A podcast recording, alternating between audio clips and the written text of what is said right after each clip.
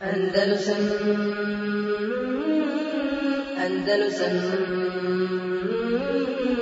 Andalusam Andalusam بسم الله. إن الحمد لله نحمده ونستعينه ونستغفره ونعوذ بالله من شرور أنفسنا ومن سيئات أعمالنا. من يهده الله فلا مضل له ومن يضلل فلا هادي له. وأشهد أن لا إله إلا الله وحده لا شريك له. وأشهد أن محمدا عبده ورسوله. صلى الله عليه وعلى آله وأصحابه ومن تبعهم بإحسان إلى يوم الدين. أما بعد فإن خير الحديث كتاب الله وخير الهدي هدي محمد صلى الله عليه وسلم وشر الأمور محدثاتها وكل محدثة بدعة وكل بدعة دلالة وكل دلالة في النار. bilježe Ebu Dawud i svojim hadijskim zbirkama od e, Ibadet ibn Samita da je Allahu poslanik sallallahu alaihi wa sallam rekao awwalu ma khalaqa Allahu al-qalam. Prvo što je stvorio Allah subhanahu wa ta'ala je pero. I u hadisu ovo je inače jako poznat hadis vezan za temu kadera je došlo sljedeće. En Allah emere emerehu bi kitabetin ma hu bi kitabetin ma huwa ka'in ila yawm al-qiyamah i da Allah Žešanu naredio peru da zapiše sve što će biti do sudnjeg dana. A onda se prenosi da je Ibad ibn eh, Samit rekao svome sinu i neka len teđi da ta'me haqiqat il imani hata ta'leme kaže ti nećeš naći slast suštine imana istinskog imana hatta ta'leme enne ma esabeke lem jekun li uhtijake sve dok ne budeš znao da ono što te potrefilo, što te zadesilo nije te moglo mašiti Wama ahtaka lam lam yakun li yusibak. A ono što te mašilo nije te moglo zadesiti. Samijatu Rasulullah sallallahu alaihi wa sallam jekul čuo sam Allahu poslanika sallallahu alaihi wa sallam da je rekao inna awwala ma khalaq Allahu al qalam zaista prvo što je Allah Žešanu stvorio je pero. Fe kale lehu uktub. Pa mu je rekao Allah subhanahu ta'ala piš naredio peru. Kale rabbi wa mada aktub. Gospodar moj šta da zapišem? Šta da pišem? قال اكتب مقادير كل شيء حتى تقوم ساعة piši odredbu svega sve dok ne nastupi sudnji dan. Pa kaže ubade dalje svome sinu jabu neje samijetu Rasulullah sallallahu alaihi sallam je kulu o sinčiću moj čuo sam Allahu poslanika sallallahu alaihi sallam da je rekao men mate ala gajri hada felejse minni. Ko umri na nečemu mimo, mimo ovog misli se u vjerovanju kader on nije od mene.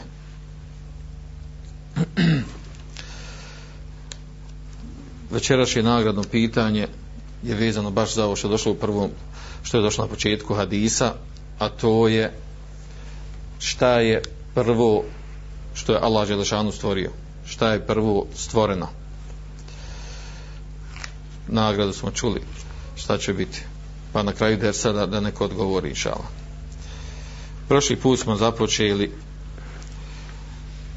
uzeli smo jedan dobar dio obradili vezano za temu kadera kada i kadera.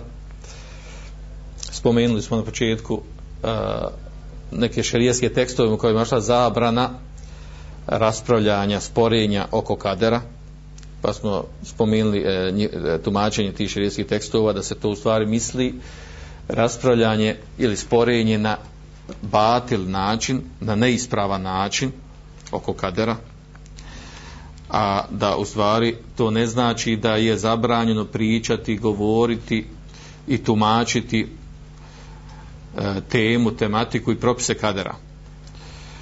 I e, spomenuli smo također ono što mnogi učenjaci navode od Selefa, da je Allahu kader sirullah, da je to Allahova tajna fi halqihi u njegovim stvorenjima.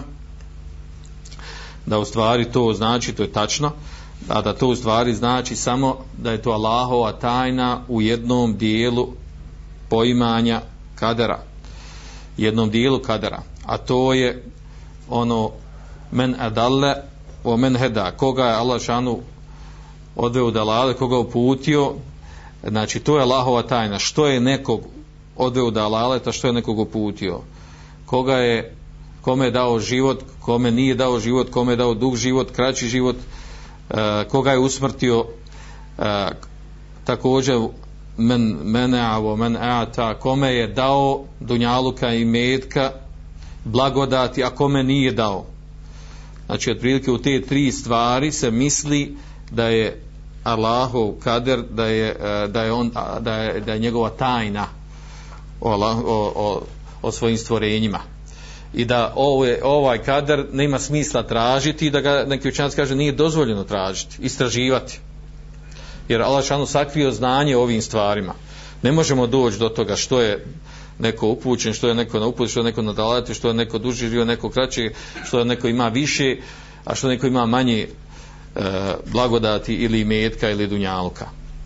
A sve ostalo vezano za kader, ono se izučava, uči i treba ga znati. Također spomenuli smo jel, e, značenje kadera u, u jeziku, značenje kadera u šerijatu, e, naveli smo da je što je opće poznata stvar da je kader šesti, šesti imanski šart da je vađiv da se vjeruje u njeg ko ne vjeruje u kader da je to dijelo koje izvodi iz islama. Pa smo onda naveli emeratibe kadera stepene kadera četiri stepena kadera. Prije toga razliku između na kader se inače u, u širijskim tekstima spominje sa riječima kada i kader pa smo naveli sa učenjaka oko razilaži toga imali razlike uopšte između te dvije riječi iako ima kakva je. A onda smo jel, e, počeli da govorimo o, o merativima kadera odnosno o stepenima kadera kako su došli u širijskim testima odnosno to potpada i po definiciju. Definicija kadera je da se podsjetimo Allahovo određenje e, tako koje je bilo od uvijek od samog početka, od iskona, da se, znači došlo u hadisu kad je Allah šan odredio 50.000 godina prije nego što stvorio išta. E, pa se taj kader ogleda u njegovom znanju svega što će se desiti, o tome što je zapisao u Lehul Mahfuzu, sve što će se desiti u sunnjih dana, e, da se njegova volja sprovodi njegov, e, njegovo htijenje i na kraju da sve što, se, e, sve što postoji da, da, da je to Allah Žešanu stvorio znači to je suština kadera kad, kada govorimo šta je kader. Pa smo počeli da navodimo šerijaske argumente e, završili smo sa znanjem e, spominjući ova četiri kadera. E, prvi stepen je kader četiri vrste kadera ili stepena da je znanje znanje vezano za kader u stvari da Allah šanu e, zna sve šta njegova stvorenja radi e, čak smo naveli to detaljnije, jel tako? Spomenuli smo da u stvari da se tu misli da je e, da Allah Žešanu zna znači e, sve šta, e, šta je bilo, šta će biti i šta bi ono što ne bilo, kad bi bilo, kako bi bilo. Zna znači detalje da ne spominje ovdje zna, zna znači sve što je vezano za njegova stvorenja do sudnjih dana sve šta će se desiti zna ko će od njegovih robova u džennet, ko će u džehennem, koja će djela raditi, ne dešava se ništa na dunjalku da on to ne zna. I tako naveli smo šerijeske argumente iz Kur'ana i suneta vezani za to, da ne ponavljamo, a onda smo a, došli do, do stepena kadera vezan za kitabe, također i on je a, a, potvrđen širijetskim tekstovima kao i ostali, a šta znači kitabe? Da je Allah Đelešanuhu zapisao odredbe stvorenja, svega onog što je stvoreno, šta će se dešavati do sudnjeg dana u Leuhil Mahfuzu. Znači, ništa nije e, ništa što će se desiti e, nije mimo te knjige. Sve što se dešava zapisano je u toj knjizi. kao što kaže uzvišeni ma ferratna fil kitabi mišein thumme ila rabbihim yuhsharun. Kaže mi nismo izostavili ništa u knjizi. Ovdje u knjizi po većini učenjaka misli se na lehu il mahfuz. Nismo izostavili ništa u knjizi min še'in apsolutno ništa. Znači ono što će se dešavati od kadera. Thumme ila rabbikum yuhsharun zati ćete e, vašim gospodaru biti sakupljeni. Ma min musibeti fil ardi wala fi anfusikum illa fi kitabin qabla an nabraha nema kaže musibeta na zemlji niti u vama da se desi na zemlji niti se vama lično desi a da to nije u knjigi zapisano min qabli an nabra prije nego što to stvorimo prije nego što se desi. Također kaže uzvišeni leula kitabun min Allahi sebek da nije odredbe kitaba, misli se ovdje odredbe, Allahu odredbe da nije zapisano od Allaha od prije lemesekum fima ehastum adabun azim. Kaže dodirnilo bi vas ili desila bi se kazna jaka, velika kazna zbog onog što ste uzeli. I u ovakvom kontekstu imamo ajeta, znači kontekst toga da, se, da je spomenuto tačno, precizno, da se navodi da je zapisano ono što se dešava. Kao što kažu se, elem ta'ale men Allah ja'lemu ma fi samawati wal ardi zar ne znaš da Allah zna što je na nebesima i zemlji? I ne dalike fi kitabin e, zaista je to u knjizi. Misli se o levhi mafuzu. I ne dalike adala jesir zaista to Allah je lahko. I tako dalje nije nam cilj da, da iscrpimo sve, sve šerijske argumente kad govorimo o ovoj temi. uh, E, što se tiče suneta također to je potvrdeno da je sve zapisano spominjali smo već taj hadis e, poput hadisa Abdullah ibn Amra ibn Asa radijallahu anhuma poznati hadis spominjali smo prošli put ketebellahu meqadir el halaik qavlan jahluka sema vatu larda bi hamsin al sene. E, Allah Žešanu zapisao odredbe stvorenja prije nego što stvorio nebesa i zemlju 50 hiljada godina prije toga. Vakane aršuhu alel ma a njegov arš je bio na vodi. Također hadis malo prije smo ga spomenuli avalu ma halak Allahu al-qalam prvo što stvorio zaj, uh, inna avalu ma khalaqa Allahu al-qalam zaista prvo što je Allah stvorio kalem pa mu rekao piši i e, kao što smo spomenuli hadis znači navedeno je da sve zapiše što se dešava do sudnjeg dana. Eh, hadis je vjerodostojan e, eh, vjerodostojan ga ocjenije šeha Albani i mnogi drugi hadisi e, eh, nakon ovog dolazi nam drugi sljedeći stepen a to je znači spomenuli smo argumente iz Kur'ana i iz neke sunete samo neke znači da potvrdimo to sljedeći, sljedeći stepen kadera, a to je i rade vol mešije. htijenje i volja. Uh, šta to znači? Da sve što se dešava u, u, u svemiru, da biva Allahovom voljom. Ono što Allah hoće, to biva. Ono što neće da bude, to ne može biti. Odnosno, da ništa nije van Allahove volje. e, I rad, raditi i kao nije misli se one kosmičke volje, a ne širijatske.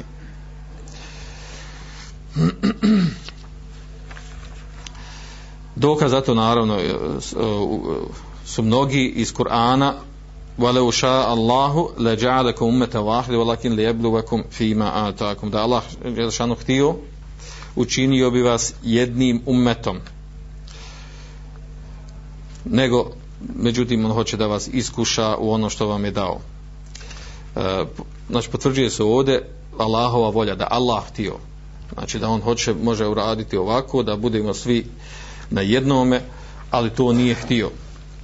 Ili kao što došlo u drugom ajeti u vama kane lena en naude fiha illa eješa illa eješa Allah rabbuna. Riječ je o Šuajbu alihi selam e, kada je tražio od svoga naroda da se vrati u vjeru millet pa su oni odgovorili kaže e, mi ne, nećemo jel voma, voma kane lena ne ude kaže jel ne priliči nama da se mi vratimo u to što nas pozivaš osim da Allah hoće naš gospodar. Čime se potvrđuje Allaha volja? Udhulu misre inša Allahu aminin uđite u Misr, u Egipat.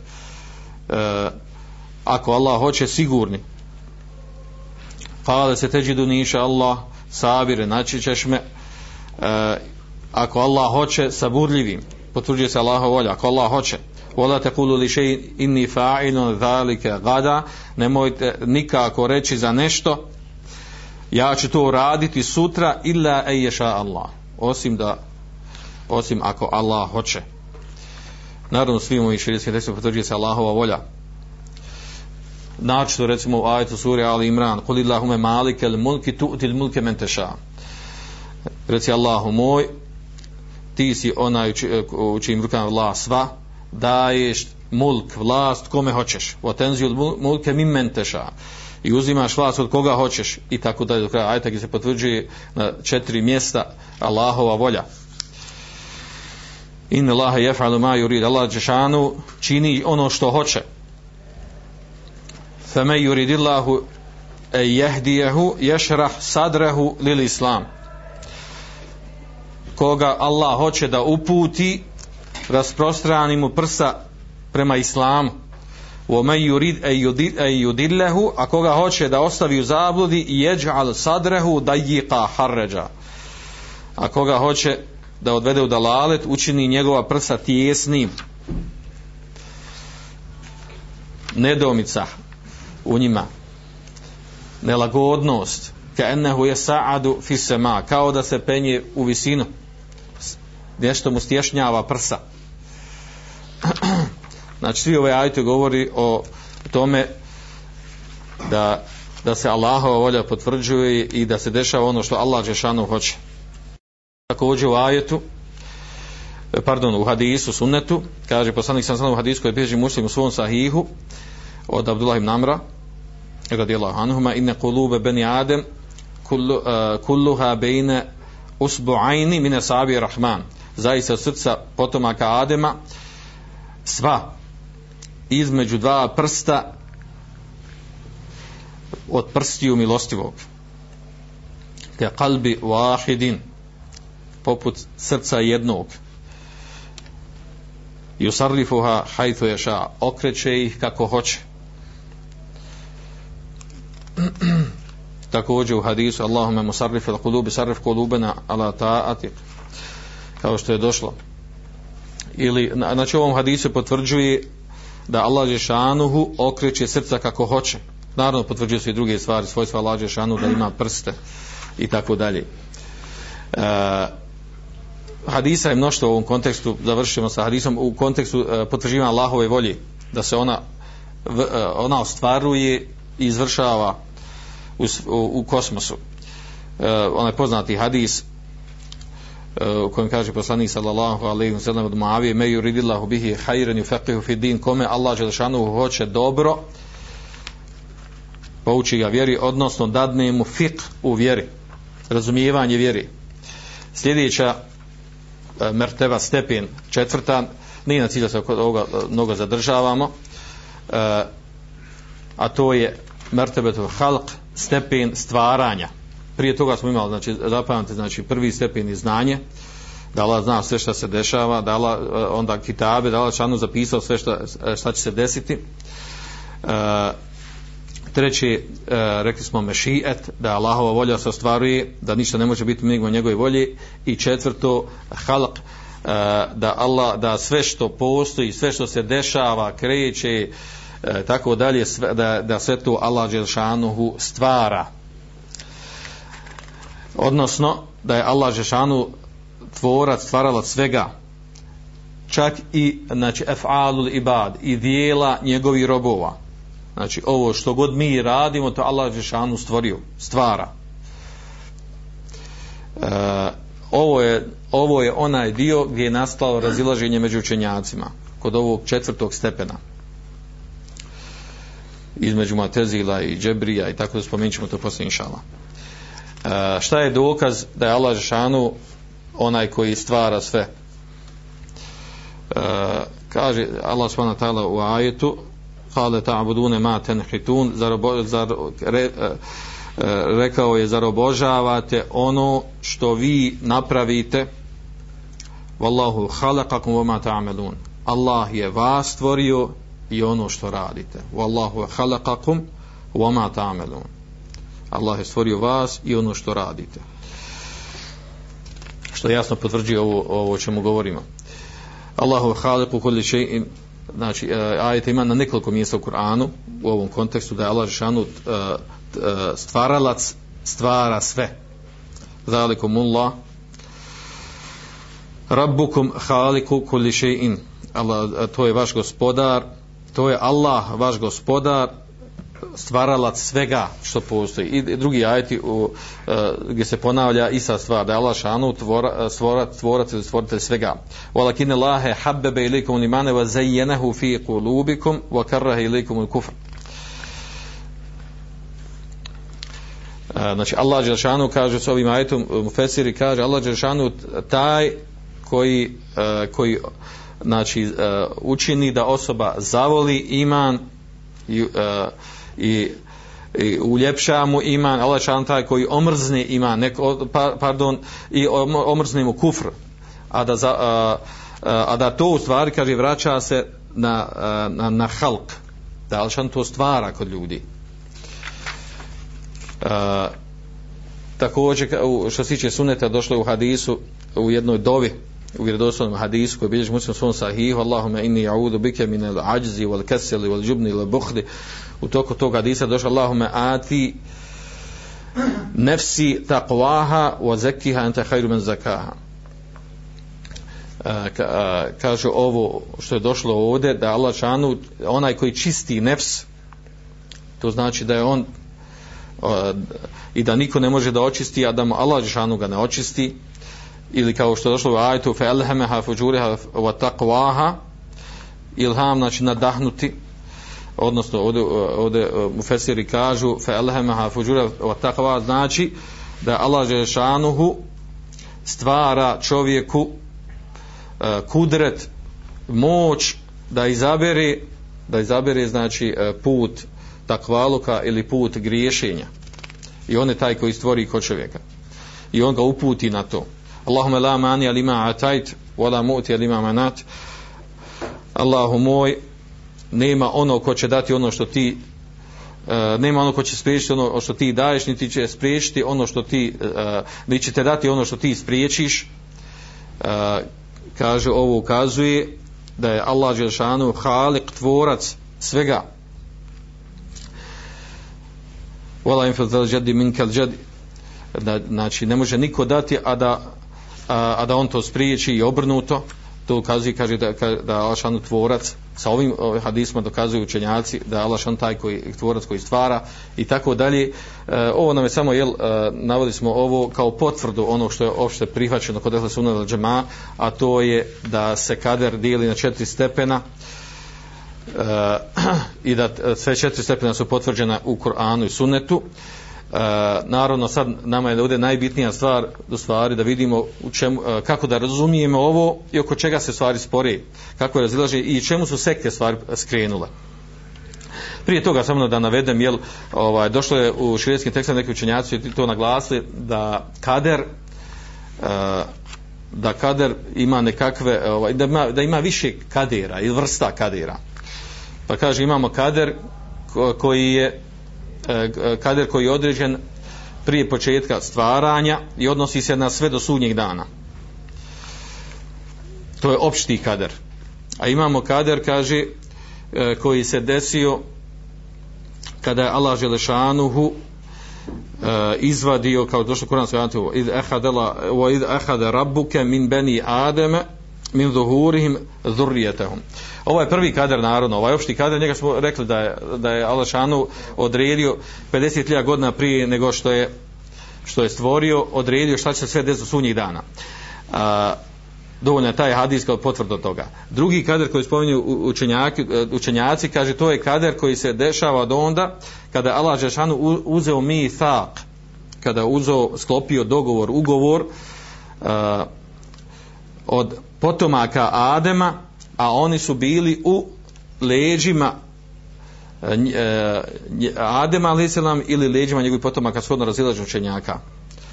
E, kako došlo u poznatom hadisu Omer ibn Khattaba za riječ uzvišenu wa idha akhadha rabbuka min bani adama min zuhurihim dhurriyyatahum wa ashhadahum ala anfusihim alastu bi rabbikum? Qalu bala kada je Allah kada je uzeo tvoj gospodar e, od potomaka Adema iz njihovih leđa njihove potomke wa ashhadahum i tražio da posvjedoče protiv sebe da, da je on njihov gospodar. Ili da je on vaš gospodar kako došlo ajet qalu bela i oni su to potvrdili. Pa u tom hadisu je došlo od Omera radijalno se prenosi da je poslanik sallallahu rekao in lahe khalaqa adama alejhi salam. Zaista Allah šanu stvorio Adem alejhi salam thumma masaha zahrahu bi yamin zatim mi kaže e, zatim je učinio mes potrao po njegovim leđima fastahraja minhu zurijetu pa izvadio iz njegovih leđa njegove potomke. Qala khalaqtu haulai lil janna i rekao ove sam stvorio za džennet. Wa bi ameli ahli l dženneti amelun i oni će i oni rade dijela dženetlija thumma mesaha zahrahu fastahraja minhu dhurriyyatu kaže zatim je drugi put potrao po njegovim leđima učinio mes pa kaže izvadio njegove potomke pa, im re, pa je rekao halaktu haulajli nar. Ove sam stvorio radi vatre za vatru. U objame lehli nar i amelun. I e, radi dijela stanovnika džehennema. Što se tiče ovog hadisa u njemu ima određene, određene slabosti iako, ga je, iako su ga jel, e, mnogi učenjaci ocijenili privati šeh Albani ga ocijenili da je sahih li gajrihi i tako dalje ima u njemu slabosti i ima neke opriječnosti sa ono što je došlo u ajetu u svakom svak slučaju to je duga priča ali navode kao dokaz da je i tada jel i to je jedna vrsta kadera tada kada je tu skupinu uh, Beni Adem one koje, koje su za dženet izvadio i, i one koji je za džehennem i rekao ovi će raditi ova dijela za džehennemska, ovi, ovi dženecka i tako dalje. E, sljedeća faza kaže, a to je kader, godišnji kader. A to je što se dešava u noći Liletul Kadra. Došlo u Kur'anskom ajetu fiha Jufreku kullu emrin hakim. U noći reletu Kadra se određuje svaka stvar u kojoj je mudrost. E, odnosno, e, kao što je došlo u tefsiru Taberija i Ibn Kathira kaže e, yuqda fiha em, emru sene kulluha u toj, e, u toj noći se određuje sve što će se da, zašavati za čitavu godinu dana min me'ajši nasi u mesajbi kaže od života ljudi od e, musibeta belaja od smrti života mautihim hajatihim ila misliha mine senetil uhra do sljedeće godine do sljedeće noći letu kadara kaže to je godišnji kader znači to je već bilo prije određeno samo što se sad tačno zna za godinu dana E, tačno zna šta se desilo sljedeće godine znači to e, ono naravno tačno zna misli se ovdje da to jel da se te, da se tada to znanje spusti do meleka na zemlju.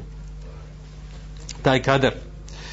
I kaže ima kader jeumi. To su te vrste kadera koje e, navodi na osnovu širijetskih argumenta to je četvrta vrsta kadera.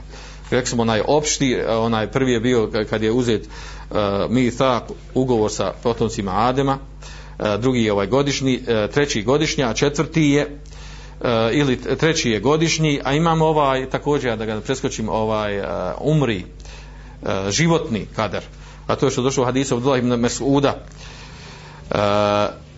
hadis mutefekun alihi, onaj dugi hadis koji govori o, o, o fazama stvaranja čovjeka, fetusa u, u, kada se začne u tijelu majke, pa je došlo u hadisu, kaže, sume jeb'ath Allahu ilaihi meleka. Allah šanu pošalji e, tom fetusu, djetetu me, meleka, bi arbej kalimatin i naredi da se zapišu četiri stvari, bi ketbi risprihi vođeli u amelihi, va šakine u said, kaže e, thumma yunfakh fihi ruh kaže odredi se znači njegov risk njegov vrijeme smrti njegovo djelo koje će raditi da li će biti sretan ili e, ili nesretan, odnosno da će se završiti u dženetu ili džehennemu, tamo se udahni duša.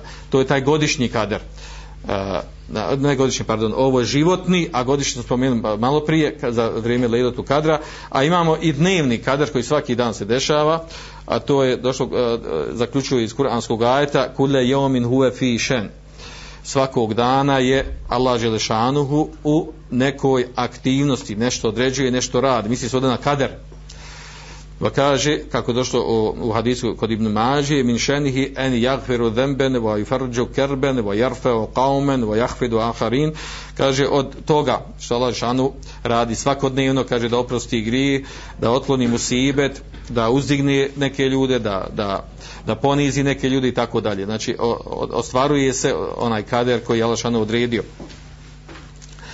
E, sad možemo preći na, na, na razilaženja stavove učenjaka po pitanju kadera, odnosno uh, ono, ono u čemu su skrenile određene islamske sekte po, u pitanju poimanja kadera.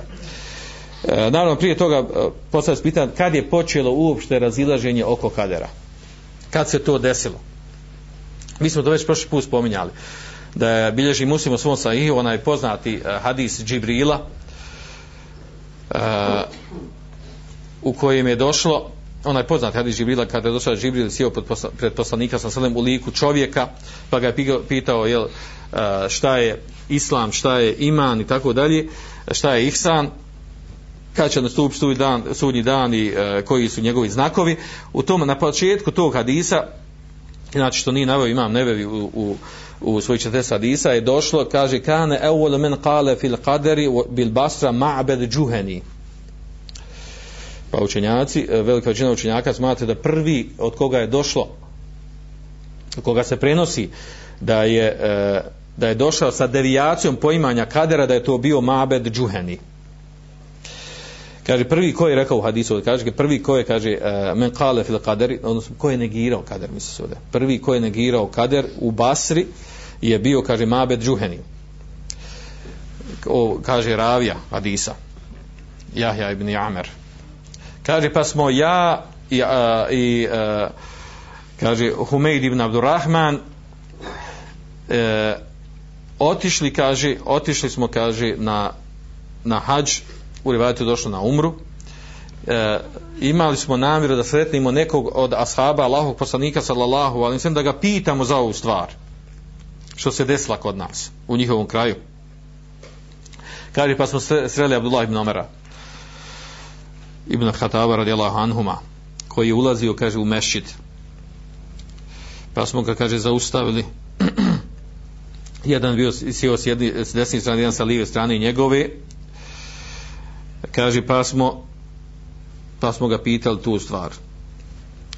Rekao sam mu kaže ja kaže innehu kad zahara eh, qibelena nasun jakraun al-Qur'an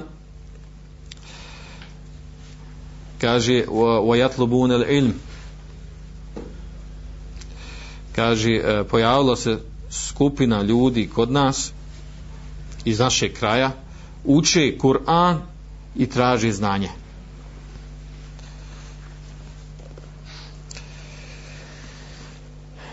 Pa je kaže spomenuo još neke stvari vezano za njih. Kaže wa annahum yaz'umuna ali ovo je bitna stvar znači u hadisu nije spomenuto šta je rečeno. Sam kaže zekere min šeni spomenuo još neke stvari vezane za tu skupinu.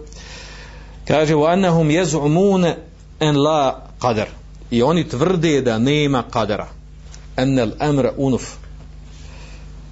Da se stvari dešavaju od sebe.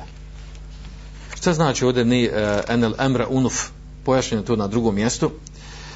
E, to se misli u stvari da, da da se ne, ne dešava po Allahovoj odredbi. Znači da, e, da Allah Đelešan da, da ne prethodni ono što se desi Allahova odredba i Allahova znanje o tome da će se to desiti. Nego samo se o sebe to dešava. Bez kadera. Bez odredbi.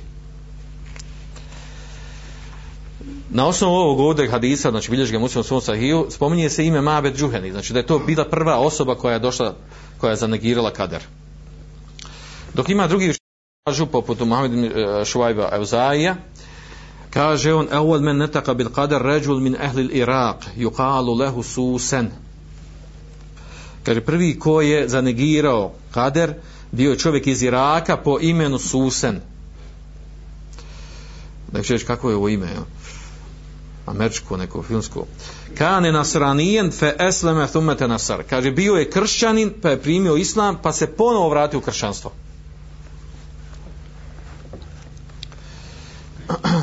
Dok kaže grupa kaže da je u stvari Mabed Žuheni preuzeo ovo poimanje, razumijevanje kadera od Susena. A onda drugi kažu, jel, e, drugi stav učenjaka kažu da u stvari nisu bili ni ova dvojica, nego je, nego je među njima, među prvima bio u stvari Gajlan Dimeški s kojim je se raspravljao, razgovarao a, a, Omer ibn Abdulaziz koji je zanegirao kader Ajdan Dimeški.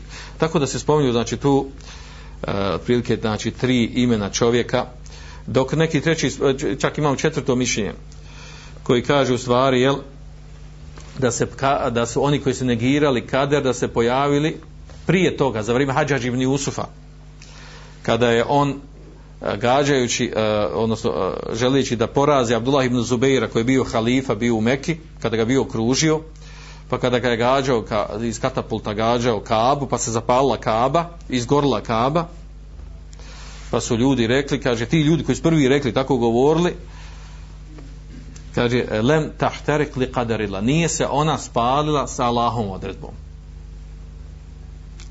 nego mimo Allahove odredbi. Zanegirali su tu kader. Ti koji su, kaže, zanegirali taj, uh, tu kader, prenosi se to mišljenje, jel? Kaže bili su prvi koji su stvari jel koji su a, a, tvrdili jel da, a, da nema kadera da, da nije određeno. Uglavnom a, ovaj a, događaj kada je, kada je stigla vijest do ashaba koji su bili tada živi od Mabeda Džuhenija da je on negirao kader reagovali su na njih odrekli su se od njega teberreu u minhu. Abdullah ibn Omer, Ebu Hureyre, Abdullah ibn Abbas, Enes ibn Malik, Abdullah ibn Beaufa, Uqbe ibn Amir Džuheni, Vasilat ibn Esqa i drugi ashabi. Skupina, znači velika od ashaba, kada je došla vijest do njih, odrekli su se njega. Uh, imam Malik i Šafija i Ahmed kažu inel munkerine li ilmi lahi el qadarije jekfurun Eh, oni koji negiraju Allahovo znanje. Ovo, o, misli se na ovo kadersko znanje. Šta će se sve desiti, šta se dešava? Kaže, a to su kad, kaderije, uh, eh, eh, unutar kaderija znači skupina ima koja negira kaže jekfurun, oni, oni izlazi iz islama, čini dijelo sa tim objeđenjem čini, čini dijelo kufra.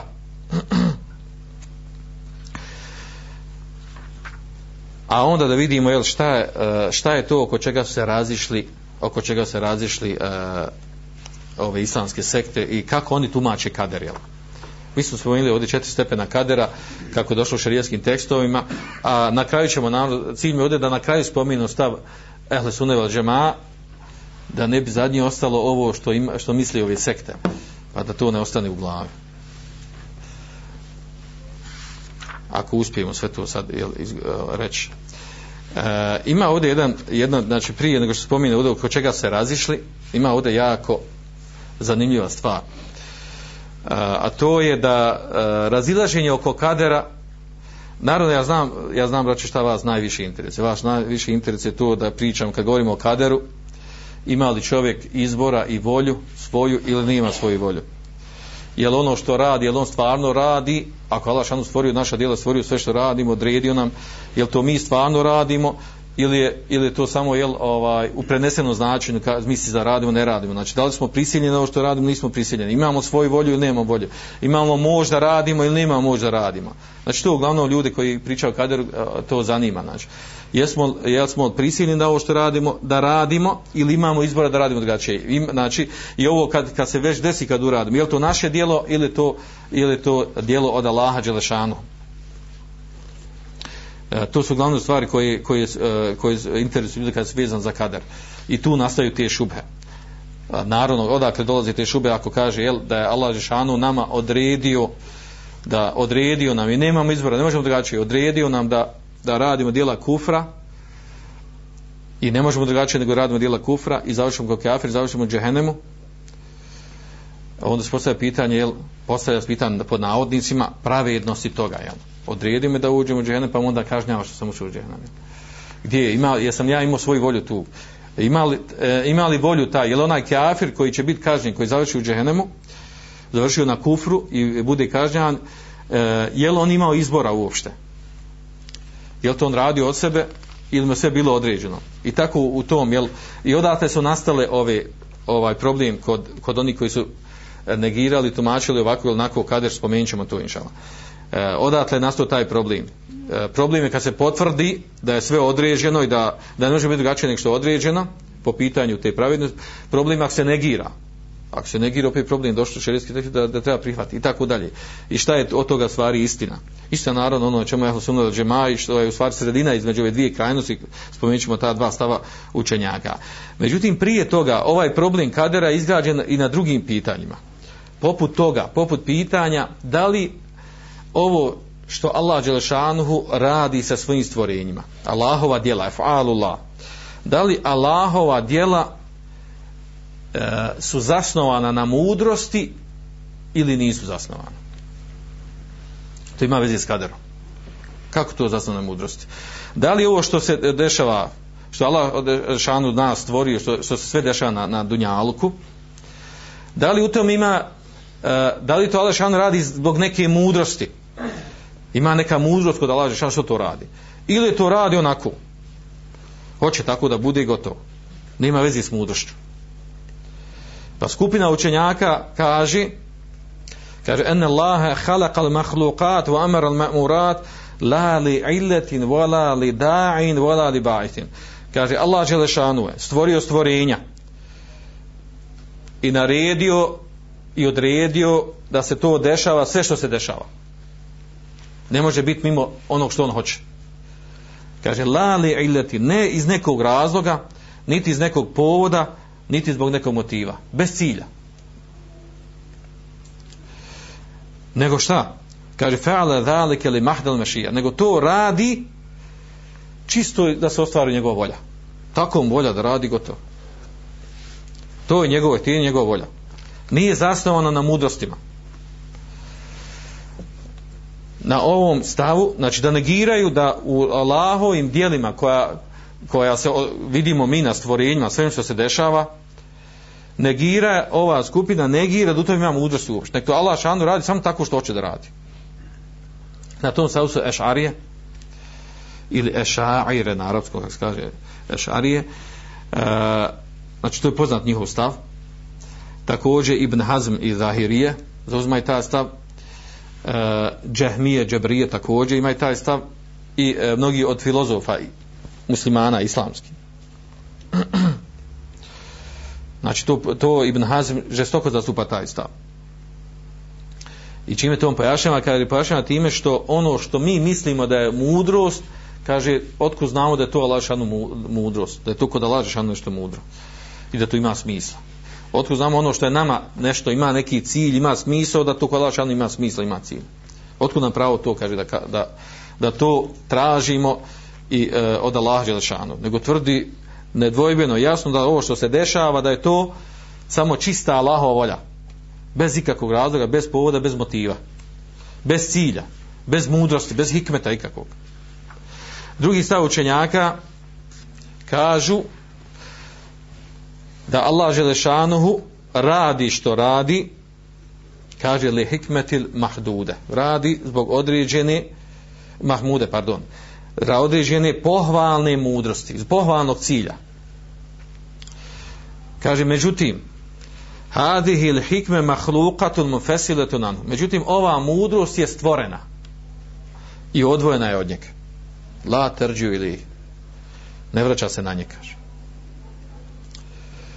I oni smatraju da je važib da sve ono što Allah Žešanu radi, da se odredi neka mudrost što to radi. Ali ovako tumači da je ta mudrost stvorenje i da odvaja na Allah Đešanu. Malo neobičan, neobičan stav, zauzima ga inače Muatezile i Šije. Treći stav učenjaka po ovom pitanju, a to su vraća na Abdullah ibn Kullaba, inače e, začetnika tumačenja sifata na kojim su e, maturidije. Njegov, njegov stav se sadrži u tome kaže da i onaj koji nije on sam, znači sa njim skupina. Znači ovdje ove stavove što navodim, navodim stavove i oni koji nisu, ali su sunađi maj, i oni koji jesu. E, potvrđuje se da Allah Žešanuhu, da u onom što Allah Žešanu radi, da ima mudrosti, da ima cilja. kaže međutim ona je kajma bi dati odnosno da je to vezano za Allahovo biće s tim kaže da je to u stvari kaže u praiskonu bilo davno nekad od samog početka. Nije vezano za ono što se sad dešava. Neki ćeš pa to što ta ništa ne kontam pa u tom je problem. Četvrto mišljenje a to je stvar ono na čemu je uh, Ehl Sunnova al ili skoro svi učenjaci Ehl Sunnova al od el, Fatiha, Ehl Hadisa i tako dalje. A to je kaže da Allah Želešanuhu jefalu ma jefalu li hikmetin jale muhahuve. da radi ono što radi zbog mudrosti koju on zna. Kaže vahuva yuallimu al-ibad aw ba'da al-ibad. Min hikmetihi ma yatallahum alayhim. Kaže on obavijesti pouči svoje robove ili neki od robova za tu mudrost. Znači otkrije im kakva je mudrost u nekim stvarima koje on radi wa kad la ya'lamuna dalik a nekad kaže Allahu robovi ne znaju mudrost znači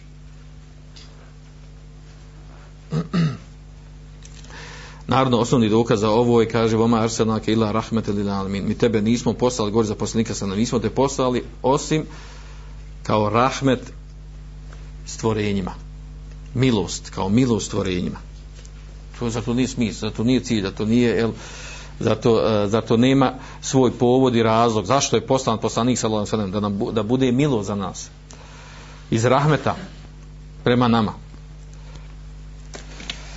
naravno Nina nas svi ovdje dokaze argumente jedne i druge skupine e, ovaj četiri stav je ono naravno što je ispravno da Allah ono što radi da, da u tome ima smisla i mudrosti za neke stvari obavijestio nas je koja je smisla mudrost a za neke nas nije obavijestio. Za ono što nas obavijestio možemo reći to je tako. Za one koje nije ne znamo. Kao što ne znamo, eto, jedan klasični primjer, ne znamo što nam je Allah Žešanu naredio da klanjamo u sabah dva rekata, eh, za, kindiju tri rekata, jaciju četiri, podne, eh, podne kindiju četiri. On nam je to naredio, traži to od nas i tako. Šta je smisao toga, kakva je mudrost? To jest ibadet, u ibadetima nema, da kažemo, e, nismo obavišeni nekim mudrostima tome, znači, nije došlo šarijeskim tekstovima. I tako slično, znači, da neke stvari što, što se dešavaju, što, što radi Allah Želšanuhu ili traži od nas, tako dalje, mudrosti toga, za neke stvari znamo, za neke ne znamo ali znači e, većina učenjaka ehli suneta je na stavu tom da, da, ovo, da ovo što Allah šanu radi sve što se radi sa svojim stvorenjima da u tome ima mudrost ima smisao, ima cilj. Da nije tek tako. A ovo ima veze sa, sa, sa kaderom. I tako ima veze sa kaderom i poimanjem kadera. E, naravno ova mesela je poslije također ovo, ovo pitanje. Poslije ovo pitanje došlo i pitanje e, E, vezano koji također vezano za kader a to je tahsin i takbih takozvani. E, smatranje nečeg da je dobro a nečeg da je ružno. To pitanje također se vraća na kader. I oko toga su pisali i raspravljali se a ima veze sa kaderom. E, kako, kako se misli tahsin tako bi? Znači da neku, za neku stvar što oko nas, što se dešava, da, da, da tvrdimo i kažemo da je ona, da je ona dobra. A za drugu kažemo da nije dobra. Na osno, e, e, to pita, oko tog pitanja imaju e, učenjaci razilaženje u poimanju toga ima veze sa kaderom. Kako? U smislu da li E, e, da, da li to što mi ljudi znamo da je dobro ili da nije dobro, da li to znamo samo na osnovu šarijaskih tekstova ili po, po našem razumu možemo skonta šta je dobro, šta nije dobro. Pa imamo tu neka tri, četiri stava učenjaka. E, prvi stav su na ono čemu su ešaire, ešarije, kažu oni, da ljudi stvorenja ne znaju ne znaju šta je dobro i šta je loše i zlo osim kad dođe šerijski tekst. Prije nego što došao šerijski tekst pojasnjeno šta je dobro šta je loše mi to ne znamo. Odnosno razum nas ne može uputiti na to šta je dobro e, a šta je zlo.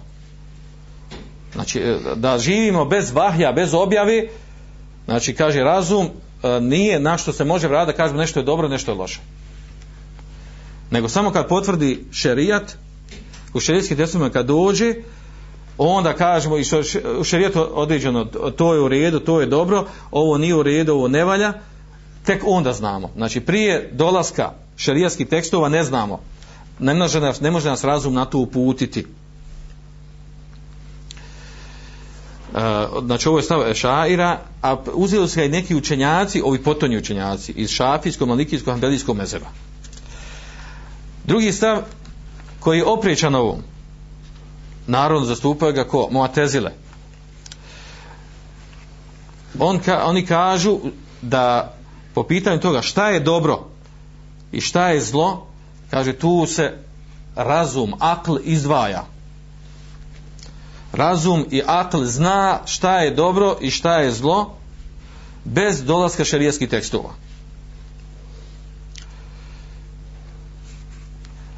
Odnosno šta hoće da kažu? Kaže, šerijat kad dođe, on nam samo kaže, otkrije i potvrdi to što u razumu svakako ima. Znači, e, razumna osoba po njima treba da zna šta je dobro i po njima bi, znači, razumna osoba trebala bez šerijatskih tekstova mogla i trebala da se uputi da skonta e, na, na jednoću stvoritelja, na ibadete, na, na sve što je dobro.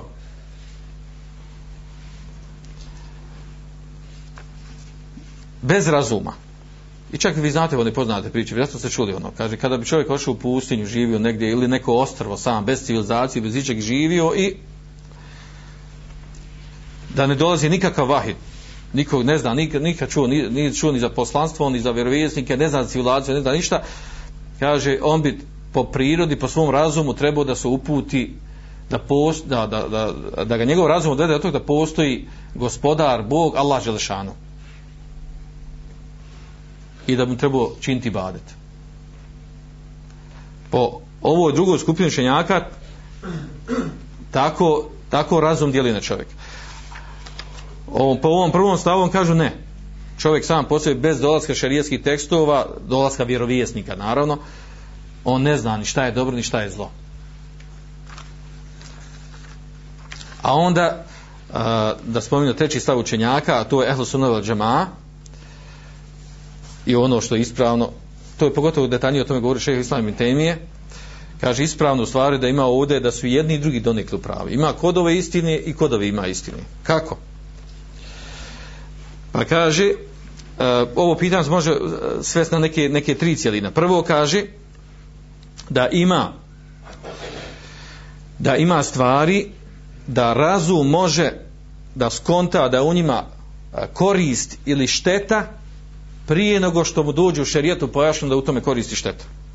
Znači čovjek svojim razumom može određene stvari znati da je u njima korist ili šteta ili dobro ili zlo prije što dođe šerijetski tekst, prije, dođe, prije što dođe vjerovjesnik.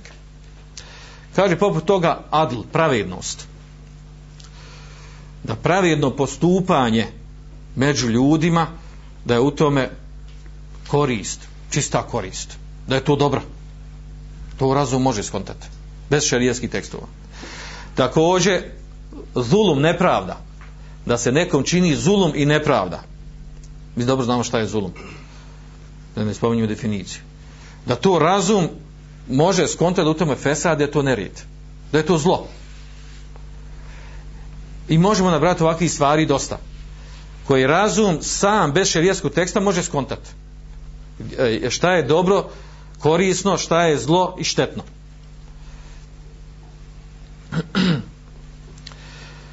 Druga, skup, druga, e, druga cijelina toga je, kaže, ono što nam dođe od zakonodavca Allaha subhanahu ta'ala u šerijskim tekstovima, pa što nam je naređeno, to automatski postaje dobro. Sve što nam je naređeno u šerijskim tekstovima, to je dobro. Sve što je zabranjeno u šerijskim tekstovima, to je zlo i ružno i štetno. Naravno, i ovi se ne razilaze oko toga. Samo je ovdje tumačenje da može da se razum izdvojiti iz ovu stvari ili ne možeš izdvojiti. Treća cijelina, a to je, kaže da Allah Želešanuhu nekad u nekim stvarima stavlja svoje robove na iskušenje, na ispit, da vidi hoće mu biti pokorni ili neće biti pokorni. pokorni. A da to djelo koje se radi ne može se, koje je naređeno, ne može se automatski propisati ni da je dobro, ni da je zlo. Šta je dokaz za to? Primjer toga. Primjer toga je ono što je Allah Žešanuhu naredio Ibrahim a.s. da kao kurban žrtve svoga sina. Je li to dobro ili zlo? Je li zaklad svoga sina dobro? Kako Allah Žešanuhu naredio?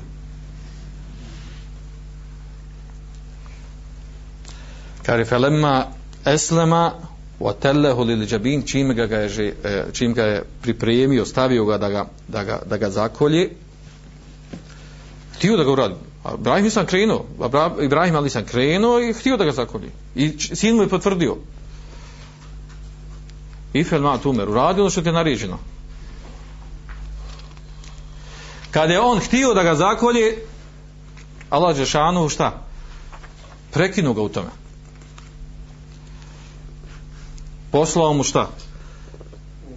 Znate da imamo to naslikama ono, na zidovima, to je prije bilo, tako? sjećate se ono prijašnje slike da bude ovaj bude na zidu ovaj ko, ko slika Ibrahima i on drži ovaj ili melek donosi mu ovcu a on dole ovaj a on dole ovaj hoće da zakolje sina bilo je to na slikama prije pa je došlo znači znači da je da je Alašanu da je izvršen da je da je urađen ono što Alašanu sa tim ispitom htio da je bio pokoran Ibrahim alejhi selam Ali ovdje vraćamo na ovu temu. Znači, došla je naredba tu, je tako? Došla je naredba. A, vraćamo na dobro i zlo. Znači, je li u tome dobro ili nije zlo? Znači, pojente ovdje da nekad Allah Želešanuhu naredi određene stvari da bi nas iskušao. Primjer toga je također onaj dugi hadis što se prenosi u Riyadu Salih na početku kod nas spomenuto na, za one tri osobe slijepca i ona koji imao gubu šta je onaj treći imao, ne sjećam se čelav, jel? Pa je iskušao time da im je jel, poslao, a, poslao meleka u obliku prosca, ovaj, jest, prosca koji je tražio sadaku, pa mu na glavnom pojentu u tome da je iskušao se trojicu. Na način sa, određen, sa traženjem određenih stvari sa traženjem određenih stvari koji sad gledaju sa strane razumski, je li dobro ili zlo? Nije dobro ni zlo. Ne možemo automatski reći ni dobro ni zlo nego, nego su te stvari tretiraju uh, tretiraju se znači da je to da je to vid iskušenja vid ispita kako da se mi ponašamo da li takvi propisa ima neki kod nas poznati nama neki propisa koji imamo sad može neko reći pa ovo je ovaj ovo je bilo vezano određeno vrijeme za Ibrahim ovo je bilo vezano za oni koji su bili u prijašnjim narodom prije Islama to je bilo sam privremeno određena skupina. Da li ima neki propis za koji možemo reći da je to samo vid nama iskušenja? Kako ćemo ponašati? A do stvari se ne vraća na ono čisto je li u tome zlo ili je dobro.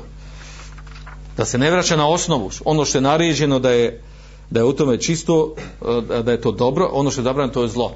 To je fesad. Ima li takvih stvari? No kaže.